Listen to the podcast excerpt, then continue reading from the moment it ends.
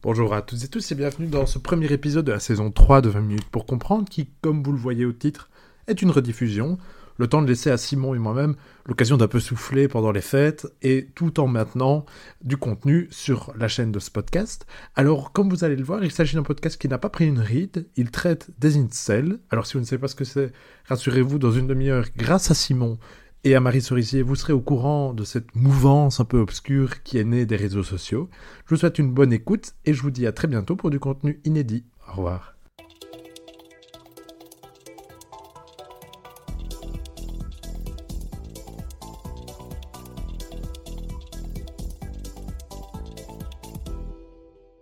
Bonjour à toutes et tous et bienvenue dans 20 minutes pour comprendre, le podcast qui vous aide à décrypter l'actualité internationale. Je suis Simon Desplanques et aujourd'hui nous nous retrouvons pour parler d'un sujet a priori sans grand rapport avec les thématiques dont nous traitons d'ordinaire dans ce podcast, puisque nous allons partir de domaine à la lisière de la sociologie, des études de genre, mais aussi, et c'est pour ça que nous en parlons ici, du terrorisme. En août dernier, un jeune Britannique du nom de Jake Davidson a été en effet à Plymouth l'auteur d'une fusillade pour des motifs qui, jusqu'alors, n'avaient jamais été officiellement revendiqués en Europe, puisque l'individu a été identifié comme faisant partie de la mouvance dite des incels. Qui sont-ils? Quelles sont leurs revendications? Peut-on vraiment estimer qu'il y a là une menace à la sécurité nationale de nos, démocraties? Et surtout, quelle est l'ampleur du phénomène? Quels sont leurs codes? Comment comprendre cet univers?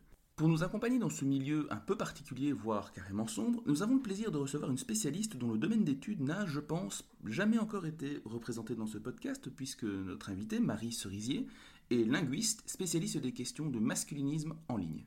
Marie Cerisier, bonjour. Bonjour. Est-ce que vous pouvez peut-être rapidement vous présenter vos recherches, vos, centres d'intérêt, ce qui vous a amené à, vous intéresser au sujet? Oui, alors moi je suis euh, chercheuse visiteuse à l'UNICE Louvain et euh, précédemment ma recherche a porté sur les communautés de masculinistes en ligne et donc plus précisément sur les incels et d'un aspect linguistique. Donc je voulais caractériser linguistiquement cette communauté et rendre compte de l'ensemble des, idiosyncrasies de la, de la communauté, donc c'est-à-dire comment le langage les fédère et comment euh, le langage et l'utilisation de médias tels que les forums participent à une radicalisation de cette communauté. Oui, parce que le, phénomène incel est un phénomène qui est essentiellement basé en ligne. D'ailleurs, est-ce que vous pouvez nous retracer à grands traits l'histoire de ce mouvement et en quoi il est effectivement intimement lié aux plateformes en ligne? Oui, alors les incels s'insèrent dans un mouvement qui est beaucoup plus large qui s'appelle le masculinisme.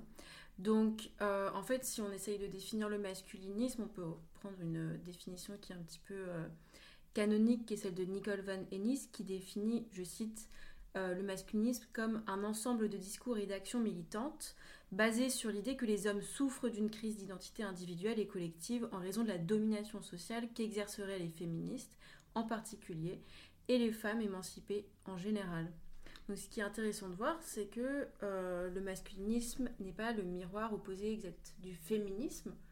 Euh, c'est plus une réaction au féminisme. Oui, effectivement, quand vous, parcourez la définition, moi, ça m'a un peu rappelé le terme de réactance, effectivement, une sorte, dans un autre domaine, euh, si les, téléspectateurs, les auditeurs pardon, veulent, veulent s'amuser un petit peu pour voir ce que c'est que la réactance dans un autre domaine, je vous invite à voir euh, cette vidéo absolument incroyable de, de, climato-sceptiques américains qui font rouler leur voiture au charbon pour protester contre les mesures que le gouvernement américain tente de prendre pour euh, sauver ce qui peut l'être actuellement au niveau du climat, et qui, parce qu'ils n'y croient pas, euh, réagissent encore plus fortement. Effectivement, c'est parce qu'on vous prive de quelque chose que la ou qu'on essaye de corriger une tendance, que du coup les réactions extrêmes apparaissent.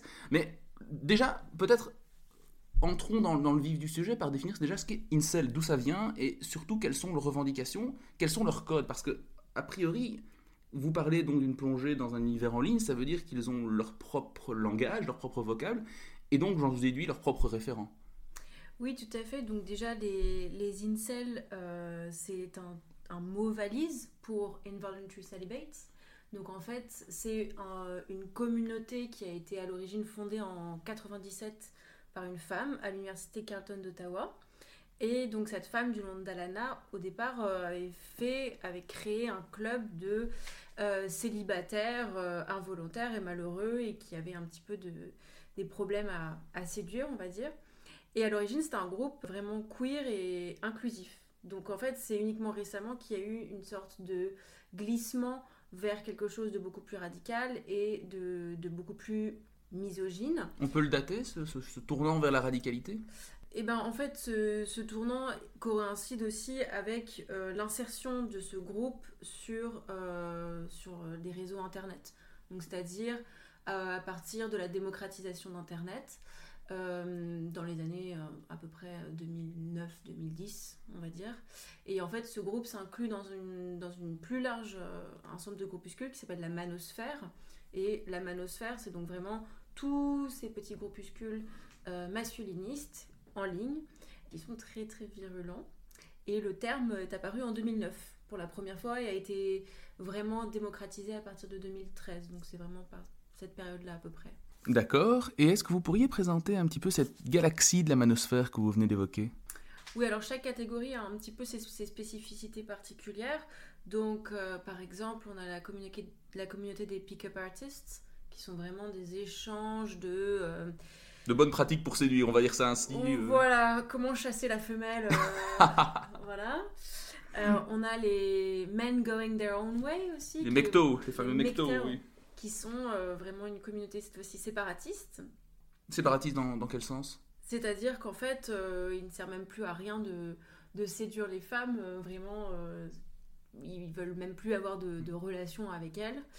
Donc c'est un petit peu, on pourrait, un, pas un penchant du lesbianisme politique, mais euh, De l'autre côté.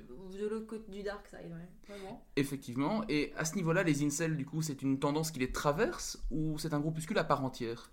C'est vraiment un groupuscule à part entière et je dirais que c'est un groupuscule qui donne le ton pour les autres groupuscules. Y compris les plus radicaux? Je pense que les incels font partie des plus radicaux. Par rapport aux mectos, alors du coup, est-ce que... Parce que j'ai l'impression que dans ce que vous, vous décrivez, les mectos sont vraiment... euh, plus loin que ça, c'est difficile d'arriver. Oui, mais finalement, en fait, euh, on retrouve euh, cette idée de séparatisme aussi chez les incels. C'est juste que c'est pas leur euh, leur Leur fonds de commerce voilà ou- leur valeur centrale. Mais alors, c'est quoi leur valeur dans ce cas-là si donc Vous avez déjà dit qu'ils s'inscrivaient en porte-à-faux d'un certain féminisme et d'un féminisme ressenti. En fait, pour les incels, dit un peu de manière prosaïque, mais on est allé trop loin. euh, les, les hommes ont perdu trop de privilèges et en fait, on n'est plus dans une société où le- les inégalités tendent, bon an mal an, à se résorber, mais au contraire, on est déjà dans une société inégalitaire, en, en défaveur des hommes. Donc, du coup, quel est vraiment leur, leur fonds de commerce? Bah alors, je pense que leur fonds de commerce, il est très très bien représenté dans l'allégorie qui traverse complètement leur euh, leur pensée, qui est euh, qui aussi euh, par effet de percolation vraiment est diffusé un peu dans toute la toute la manosphère euh, en ligne, mais euh, cette euh, cette allégorie de la Matrix, Mhm. donc le, le film 4 sort bientôt. voilà.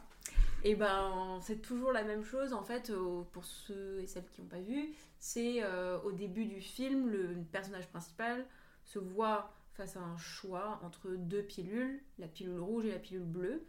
La pilule bleue lui ferait euh, retourner dans le monde des illusions et oublier le fait que euh, on vit tous euh, supposément dans une matrix.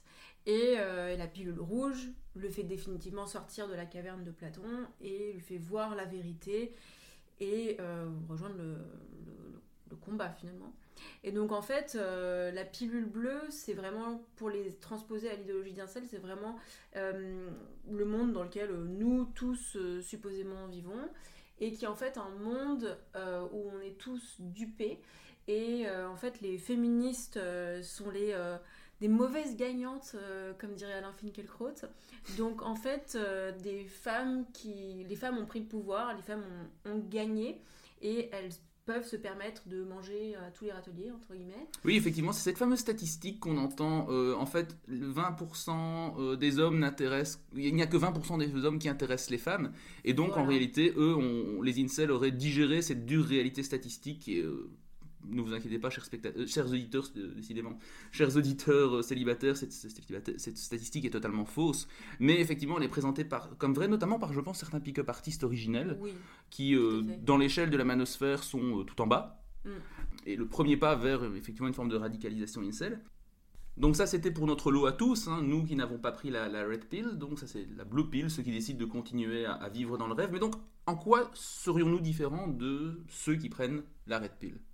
Et bien du coup, la, la red pill, donc la pilule rouge, est vraiment caractéristique de l'idéologie des incels. Donc c'est-à-dire, ce serait vraiment le fait d'avoir vu la vérité, de voir les, les structures qui euh, sont en place dans la société et dans laquelle euh, les femmes ont gagné. Et évidemment, sur les forums, il y a la Red Pill, évidemment, mais il y a aussi la Black Pill, qui est une version euh, plus cynique et euh, plus fataliste de la Red Pill, où en fait, finalement, il ne servirait même plus à rien d'aller essayer de séduire des femmes, d'aller les chasser, mais euh, il faut simplement faire. c'est presque une sécession, c'est là où. C'est les MGTOW, donc ça rejoint l'idéologie MGTOW voilà, là c'est là où vraiment. se rejoint les MGTOW, mais par contre, c'est vrai que c'est tout aussi violent et ce qui est caractéristique des, des forums de- d'incel, c'est vraiment des, quand même des appels au viol, à la haine, euh, d'où leur bannissement régulier d'Internet. Donc, c'est pas totalement de la sécession non plus. Et certains euh, vont quand même jusqu'à jusqu'à finalement prendre les armes. Donc, euh, c'est pas comme s'ils laissaient vraiment les femmes tranquilles. Effectivement, mais alors peut-être avant de passer justement au passage à l'arme, j'ai une question qui me vient à l'esprit.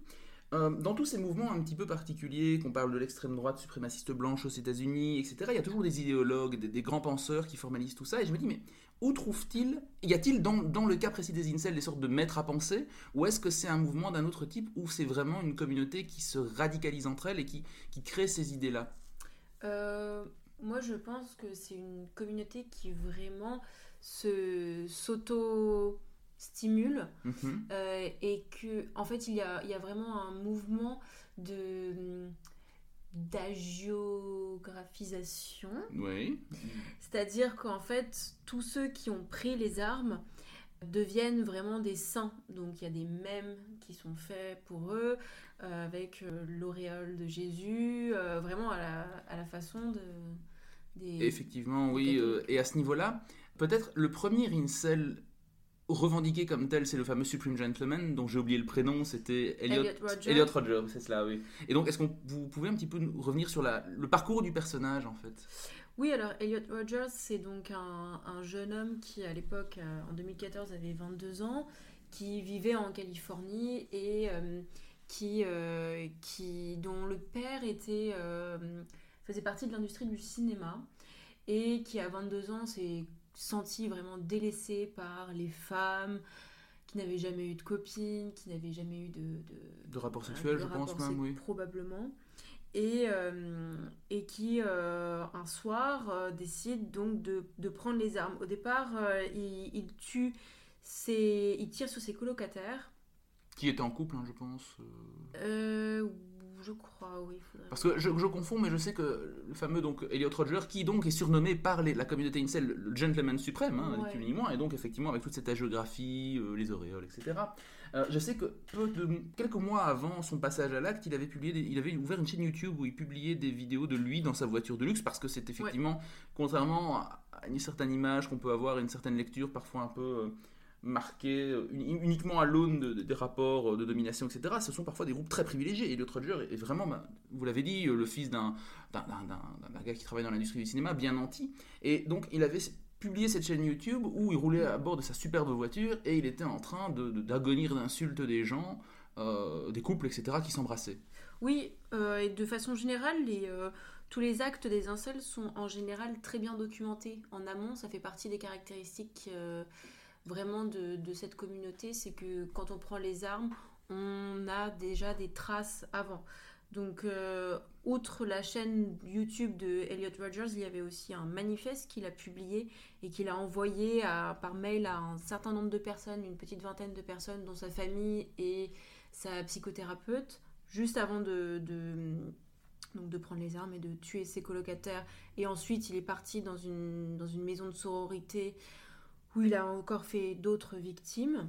Et, et pareil, euh, inspiré par ces actes, euh, on peut aussi penser à Alec Minassian en 2018 à Toronto, qui euh, fait un attentat à la voiture bélier et qui se revendiquait l'héritier euh, Spirituel, de Elliot spirituel hein, de ouais, ouais. Elliot Rodgers, tout à fait.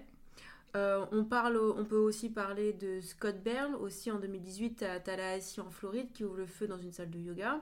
Et évidemment, plus, ré- plus récemment, le 12 août 2021, euh, Jake Davison euh, à Plymouth, en- dans le Devon en Angleterre. Euh, donc tous ces événements font que aujourd'hui on compte environ une soixantaine de victimes des incels. Majoritairement au Canada, en fait, si j'ai si bien compté. Ou si Majoritairement au Canada, en effet, et euh, c'est vrai. Bah, en fait, je pense que le fait que la communauté ait été créée à l'origine à Ottawa joue aussi dans, le, dans, dans ça. Il y a aussi le fait que au Canada et aux États-Unis, les armes à feu sont plus disponibles que chez nous, plus facilement, on va dire. Même si on peut toujours s'en procurer si on les cherche bien. Euh, mais, euh, mais en effet, je pense qu'il y a aussi de ça.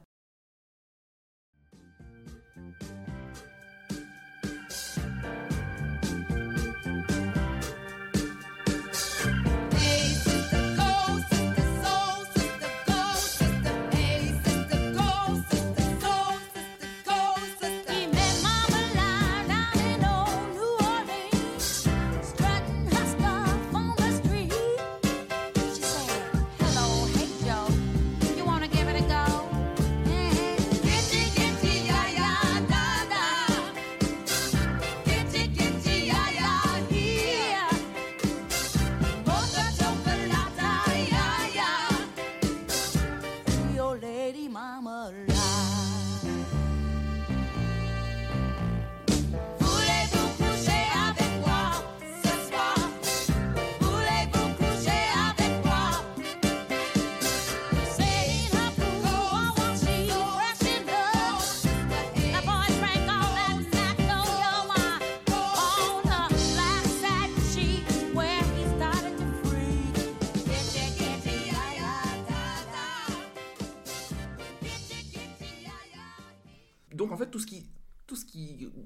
Ces personnes qui sont passées à l'acte, c'est donc cette croyance. Mais ce qui, moi, ce qui me fascine et ce qui m'a poussé à m'intéresser aussi au, au phénomène incel, c'est ce côté euh, très lié d'une part à l'ex- à l'extrémisme, un mouvement extrémiste, hein, Mm. ni plus ni moins, et c'est surtout leur vocable propre. Donc avant peut-être de revenir sur en quoi est-ce qu'on peut parler d'un d'un mouvement extrémiste et d'une radicalisation, comme on pourrait parler d'une radicalisation pour les, euh, les auteurs des attentats du Bataclan, par exemple, à Paris, eh bien, euh, j'aimerais revenir peut-être rapidement sur les, termes clés. Donc au-delà, on a déjà parlé des red pill, des black pill, etc. Mais il y a d'autres termes aussi qu'on entend dans la bouche des, euh, incels, donc les termes de Chad, de Stacy. Est-ce que vous pouvez un petit peu éclairer tout cela? Oui, du coup, il y a vraiment un- un- une sorte de théâtre patronymique qui est, qui est fait, euh, étant donné que l'idéologie des incels est caractérisée par euh, vraiment un manichéisme et euh, une absence de relativisme, le fait d'étiqueter un ensemble et de créer un ensemble de personnes et de créer des catégories facilite énormément aussi euh, le- la radicalisation et l'appel à la haine. Donc euh, oui, par exemple, si on parle de, de Stacy, Chad et Becky, qui sont vraiment les trois personnages patronymiques les plus importants de la communauté. Euh, alors Stacy serait donc la femme plantureuse avec tout au bon endroit euh, selon les, les critères euh, canoniques euh, occidentaux. Elle serait blonde, grande, vénale, elle a beaucoup d'amants. Et elle sort en général, c'est vraiment ce une sorte de Barbie, hein, entre guillemets. Mhm. Et, euh, et elle sort évidemment avec Chad, qui est son homologue masculin.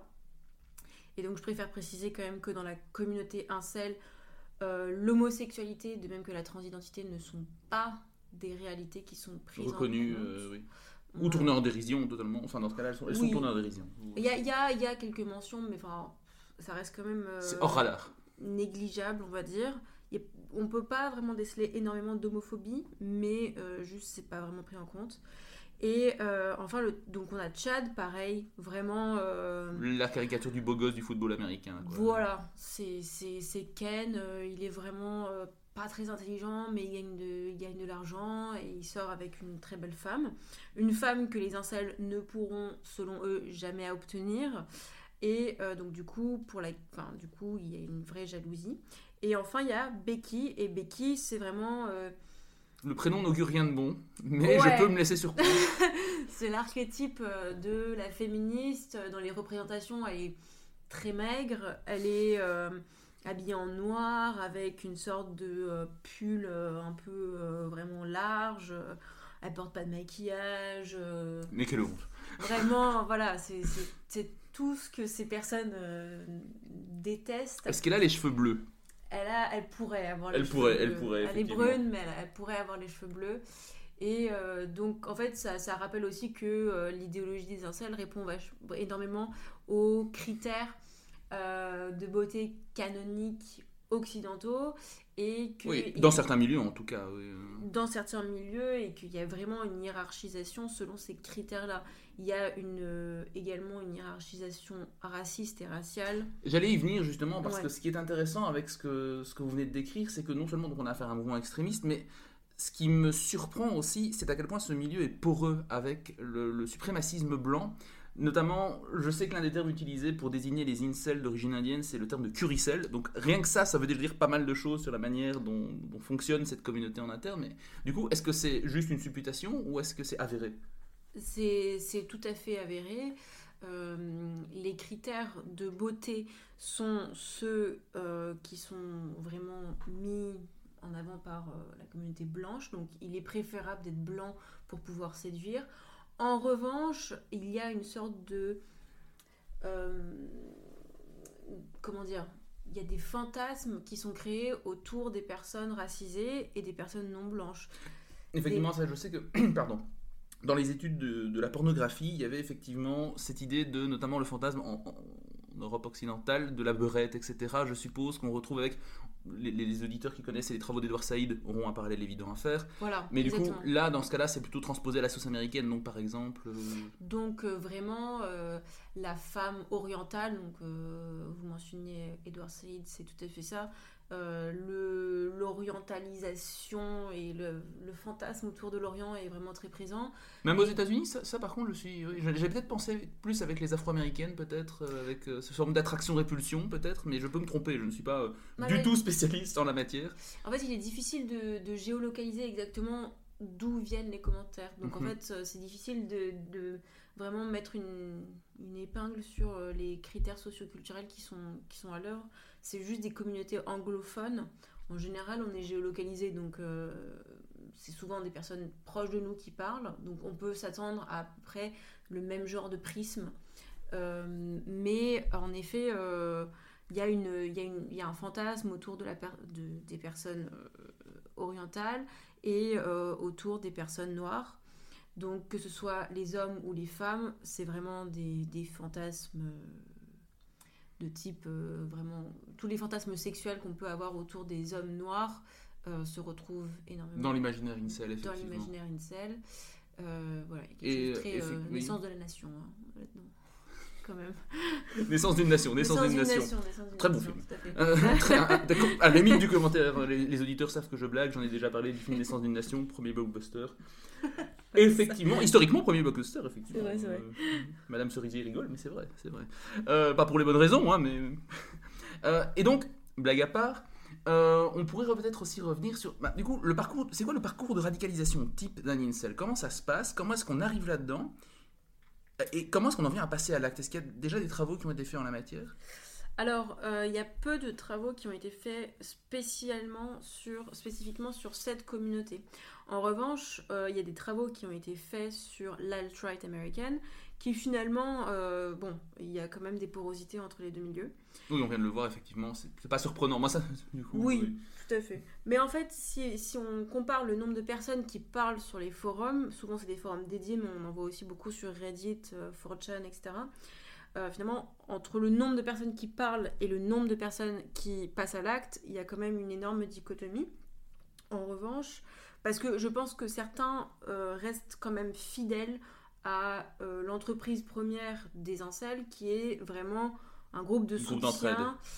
Et euh, finalement, les internautes sont un petit peu liés dans, dans le malheur.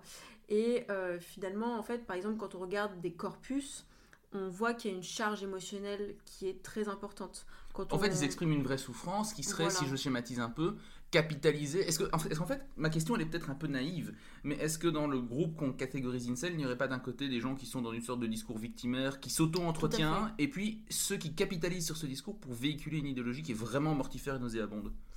Oui, alors de toute façon, il y a toujours plusieurs degrés de, euh, de discours, mais c'est vrai que ce qui se retrouve le plus, c'est le fait de se plaindre, d'avoir, euh, de se sentir isolé, euh, d'avoir euh, peu de, de, de- de contact avec l'extérieur, euh, de se couper de sa famille par exemple, etc. Donc on a vraiment des charges émotionnelles très très négatives, mais c'est vrai qu'il y en a qui passent à l'acte. Et donc du coup on peut essayer de voir comment, quels sont les schémas de passage à l'acte. Et donc en fait il y a trois schémas de radicalisation qui peuvent arriver à finalement à prendre les armes. Donc c'est ce, que, c'est ce qui a été étudié pour la droite américaine. Et en fait ces trois étapes sont la déshumanisation, l'insensibilisation ou ce qu'on appelle l'acclimatation et la normalisation. Donc en fait la déshumanisation c'est le fait de renommer la réalité. Donc c'est ce, que, c'est ce dont on a parlé avec euh, les Stacy, Becky et Chad. Euh, c'est le fait de, de ne plus considérer les personnes comme des individus, mais simplement comme des catégories. C'est aussi un mécanisme qu'on retrouve chez les nazis. hein, donc, Et euh, j'allais dire très fort, oui, alors là, le point Godwin est arrivé un peu vite. Je... I did not see that coming.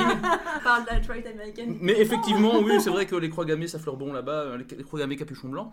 Mais euh, oui, en fait, ce que je trouve fascinant avec ce genre de discours, c'est que la, la dynamique est très, très similaire en fait aux théories du complot. Par exemple, le complot Oui. antisémite, etc. C'est- en fait, c'est une dynamique très similaire avec, cette fois-ci, dans le rôle du, du- du- du marionnettiste, pardon, euh, eh bien, non pas le juif ou le franc-maçon ou l'illuminati, mais les féministes. La Euh, féministe, ouais, tout à fait. La, la féministe est finalement euh, un petit peu tout, tout l'entourage qui est complice parce que en fait euh, les hommes qui eux réussissent à séduire des femmes sont aussi les complices euh, de ce système et euh, donc du coup on a vraiment cette déshumanisation. Ensuite on a euh, ce qu'on appelle l'insensibilisation ou l'acclimatation. Et en fait euh, ça c'est vraiment très spécifique aux, moyens d'expression des incels. Donc le fait d'être insensible à la violence et au message qui est véhiculé, donc à ce qu'on lit et à ce qu'on dit, c'est vraiment le truchement de, de- de l'écran qui, qui peut permettre ça.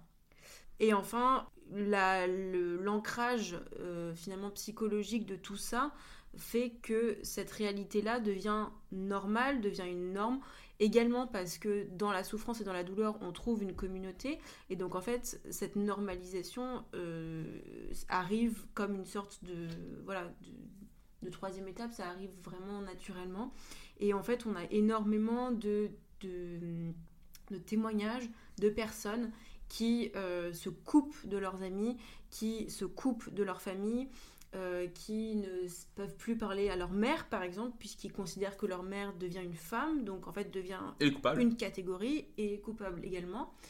Et donc du coup, on a énormément de ça et énormément de sentiments d'isolation, beaucoup d'appels à l'aide, beaucoup de promesses de suicide ég- également. Euh, donc tout ça fait partie, euh, fait partie du lot quotidien des incels. Et de ceux qui, et celles qui travaillent dessus, n'est-ce pas, euh, Madame Cerisier? Tout à fait. Mais je terminerai en fait par une question plus en lien directement avec les sujets dont on traite d'ordinaire dans, dans le podcast, qui a trait à la sécurité et au Mhm. terrorisme. Donc je renvoie nos, nos auditeurs au épisode avec Dorothée Vandame justement sur le terrorisme.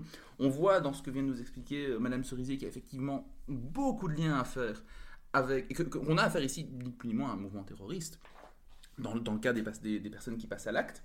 Et donc, euh, quelle est la probabilité selon vous qu'en Europe occidentale, hors du coup au Royaume-Uni, puisque ça a déjà eu lieu au Royaume-Uni, quelle, quelle est la probabilité qu'on voit ça arriver en France, en Belgique?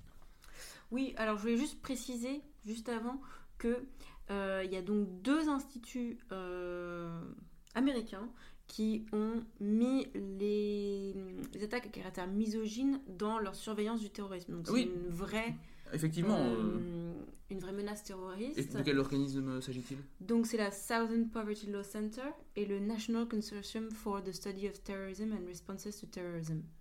Mhm. Donc qui sont deux, On ne peut pas vraiment qualifier de vilain gauchiste pour le coup, et qui donc Non. effectivement montre l'ampleur du phénomène euh, outre-Atlantique.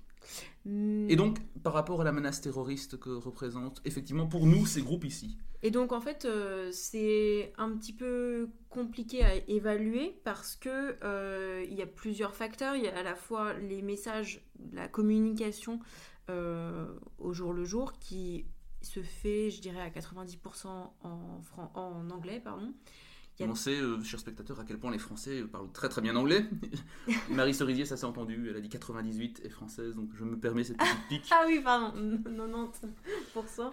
Euh, donc oui, je dirais qu'il y a vraiment euh, 9 chances sur 10, on va dire, que euh, les échanges se fassent en anglais. Donc il y a une- déjà une première barrière de la langue, même si Bon, aujourd'hui, tout le monde parle un petit peu anglais, mais ça reste quand même une petite barrière. C'est une chose de parler anglais et de regarder Netflix, c'en est une autre de participer activement à un, à un thread Reddit. Quoi. Voilà, c'est ça. Et, euh, et de plus, euh, la- l'accessibilité des armes est quand même différente entre l'Europe et les États-Unis. Pour rappel, il y a quand même une fusillade toutes les 36 heures aux États-Unis, alors que ce n'est pas quelque chose qui est vraiment Répandu chez nous. répandu chez nous. Même si on peut toujours euh, arguer le fait que l'attaque à la voiture bélier d'Alec Minassian et, euh, Des attaques au couteau aussi. et des attaques au couteau se produisent. Et de même que, par exemple, on a eu une attaque euh, en Europe géographique en août dernier, l'attaque de Plymouth. Mais effectivement, vous disiez, c'est anglophone. Donc effectivement, là, on pourrait encore se dire, allez, on est protégé par la barrière Voilà. de la langue. Voilà, donc je pense qu'il y a encore cette, euh, cette double protection, mais on a vu récemment avec euh, des réseaux comme euh, jeuxvideo.com, etc. Ah, que- Le fameux forum 1825. le fameux forum 1825, que en fait ce genre de, ce genre de, de forum existe et que des radicalisations en ligne sont possibles. Oui, Euh, effectivement, je ne peux m'empêcher d'introduire une petite incise sur un discours masculiniste récent qu'on entend euh, dans la bouche d'un potentiel peut-être futur candidat présidentiel chez vous. Courage. Euh, qui effectivement, d'une certaine manière, active ou joue sur un discours qui, sans être totalement une selle, a tendance quand même à pas mal blâmer les féministes. On peut se demander dans quelle mesure tout ça n'agiterait pas une sorte de soupe primordiale d'où pourrait émerger une sorte d'Alec Minassienne sauce parisienne ou je sais, que sais-je. Oui, et puis c'est vrai qu'en fait, si on, si on regarde bien, c'est, cette idéologie, elle est largement anti-système, Aussi, qui est quand même quelque chose qui est vraiment dans l'air du temps en ce moment. Effectivement, si vous, si vous voulez effectivement contester les valeurs euh, libérales dans le sens sociétal du terme en Voilà. cours, qui, ont, qui, sont, qui aujourd'hui ont pignon sur rue, effectivement, vous revendiquer une selle est une chouette manière de, de contester le système, au, au- au même titre, du, comme- tout comme euh, quand vous étiez un ado dans les années 70, vous revendiquer communiste était une chouette manière d'être anti-système. Voilà. Marie Cerisier, un énorme merci pour votre éclairage. Merci à vous. Et quant à nous, chers auditeurs, nous nous retrouverons prochainement, sans doute pour un épisode sur les théories du complot, puisque vous nous avez ouvert un, vous avez un petit peu euh, ouvert une porte vers un univers un peu, un peu particulier, et donc ça, donne, ça me donne envie de, de faire un épisode sur ces thématiques-là, mais on y reviendra peut-être un jour.